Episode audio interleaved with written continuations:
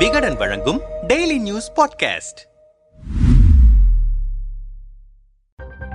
Tamil Nadu Kerala மேற்கு வங்கம் டெல்லி ஜார்க்கண்ட் போன்ற எதிர்க்கட்சிகள் ஆளுகிற மாநிலங்களில் ஆளுநர்களுக்கும் மாநில அரசுகளுக்கும் இடையே மோதல் போக்கு நீடித்து வருகிறது. மத்திய அரசால் ஆளுநர்களாக நியமிக்கப்பட்டவர்கள் மாநில அரசுகளுக்கு எதிராக செயல்படுகிறார்கள் என்கிற பிரச்சினை சமீப காலமாக தீவிரமடைந்திருக்கிறது. அந்த வகையில் டெல்லியில் முதல்வர் அரவிந்த் கெஜ்ரிவால் தலைமையில் ஆம் ஆத்மி அரசுக்கும் துணைநிலை ஆளுநருக்கும் இடையே மோதல் நடைபெற்று வருகிறது. இது தொடர்பான வழக்கை உச்சநீதிமன்றத்தின் அரசியல் சாசன அமர்வு விசாரித்தது. அந்த வழக்கில் மக்களால் தேர்ந்தெடுக்கப்பட்ட டெல்லி அரசுக்கு காவல்துறை நில அதிகாரம் பொது உத்தரவு ஆகியவை தவிர மற்ற எல்லா அதிகாரங்களும் உண்டு என்று கடந்த மே மாதம் தீர்ப்பு வழங்கியது. அந்த தீர்ப்பு மத்திய பாஜக அரசுக்கு பெரும் பின்னடைவாக பார்க்கப்பட்டது. ஆகவே அந்த தீர்ப்பு வெளியான ஒரு வாரத்தில் டெல்லி உயரதிகாரிகள் நியமன அவசர சட்டத்தை மத்திய அரசு கொண்டு வந்தது. அதிகாரிகள் நியமனம் பணி மாறுதல் ஆகியவை தொடர்பான அதிகாரத்தை மீண்டும் ஆளுநர் ஆளுநரிடமே வழங்கும் வகையில் அது கொண்டுவரப்பட்டது.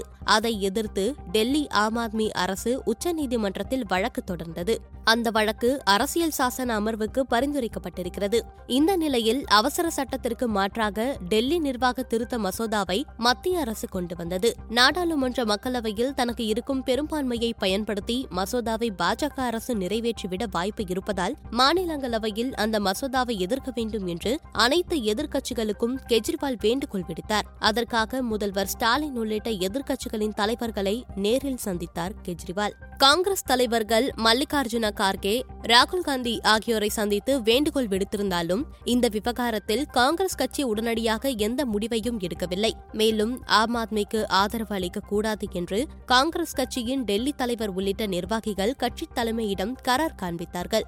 ஆனாலும் ஆம் ஆத்மிக்கு ஆதரவு அளிப்பதென்றும் மசோதாவை எதிர்ப்பதென்றும் காங்கிரஸ் முடிவெடுத்தது. மக்களவையில் டெல்லி நிர்வாக திருத்த மசோதா தாக்கல் செய்யப்பட்டது. அதன் மீது பேசிய காங்கிரஸ் மக்களவை குழு தலைவர் ஆதிர் ரஞ்சன் சௌத்ரி இந்த மசோதாவுக்கு ஒப்புதல் அளித்துவிட்டால் பிற மாநில அரசுகளின் அதிகாரங்களையும் மத்திய அரசு பறித்துவிடும் என்றார். இந்த மசோதாவுக்கு எதிர்ப்பு தெரிவித்து எதிர்க்கட்சி உறுப்பினர்கள் அவையிலிருந்து வெளிநடப்பு செய்தனர். பாஜக தலைமையிலான என்டிஏவில் இடம்பெறாத ஆந்திர முதல்வர் ஜெகன்மோகன் ரெட்டி தலைமையிலான தலைமையிலான ஒய்எஸ்ஆர் காங்கிரஸ் ஒடிசா முதல்வர் நவீன் பட்நாயக் தலைமையிலான பிஜு ஜனதா தளம் ஆகிய கட்சிகளின் எம்பிக்கள் மசோதாவுக்கு ஆதரவு அளித்தன. அதையடுத்து குரல் வாக்கெடுப்பின் மூலம் மக்களவையில் மசோதா நிறைவேறியது. இது எதிர்பார்த்த ஒன்றுதான். எனவே மக்களவையில் மசோதா நிறைவேறியதால் இந்தியா கூட்டணிக்கு பின்னடைவு என்று கருத முடியாது. இந்த மசோதா மாநிலங்களவையில் தாக்கல் செய்யப்படவிருக்கிறது. அங்கு ஆளும் பாஜகவுக்கு பெரும்பான்மை இல்லாத நிலையில் இந்த மசோதாவை எப்படி நிறைவேற்றப் போகிறார்கள் என்பது முக்கியமானதாக பார்க்கப்படுகிறது.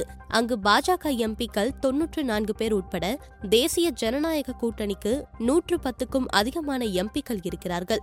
ஆளும் கூட்டணியில் இடம்பெறாத ஒட்டுமொத்த எம்பிக்களின் எண்ணிக்கை நூற்று இருபத்தி ஐந்திற்கும் அதிகமாக இருக்கிறது. இவர்களில் பிஜு ஜனதா தளமும் ஒய் எஸ் ஆர் காங்கிரசும் மசோதாவை மக்களவையில் ஆதரவளித்திருக்கின்றன. தலா ஒன்பது எம்பிகளை வைத்திருக்கும் இந்த கட்சிகள் மாநிலங்களவையிலும் மசோதாவுக்கு ஆதரவளிக்கும். ஒரு எம்பி வைத்திருக்கும் தெலுங்கு தேசம் கட்சி மசோதாவை ஆதரிக்கப் போவதாக அறிவித்திருக்கிறது. அதே நேரத்தில் மசோதாவுக்கு எதிர்ப்பு தெரிவிப்பதென்று ஏழு எம்பிக்களை வைத்திருக்கும் தெலுங்கானா முதல்வர் கே. சந்திரசேகர ராவின் பாரத ராஷ்டிர சமிதி முடிவு செய்திருக்கிறது. ஒரு எம்பியை வைத்திருக்கும் பகுஜன் சமாஜ் கட்சி வாக்கெடுப்பில் பங்கேற்பதில்லை என்ற முடிவை எடுத்திருக்கிறது. மதசார்பற்ற ஜனதா தளத்திற்கு ஒரு எம்பி இருக்கிறார். இந்த கட்சி பாஜக ஆதரவு நிலைப்பாட்டை எடுத்திருக்கிறது. எனவே அதன் எம்பி மசோதாவை ஆதரிக்க வாய்ப்பிருக்கிறது. மாநிலங்களவையில் எதிர்க்கட்சிகளுக்கு பலம் இருந்தாலும் பிஜு ஜனதா தளம் ஒய் எஸ் ஆர் காங்கிரஸ் ஆகிய இரு கட்சிகளின் எம்பிகளின் ஆதரவை வைத்து எப்படியாவது மசோதாவை பாஜக நிறைவேற்றிவிடும் என்கிறார்கள் அரசியல் பார்வையாளர்கள்.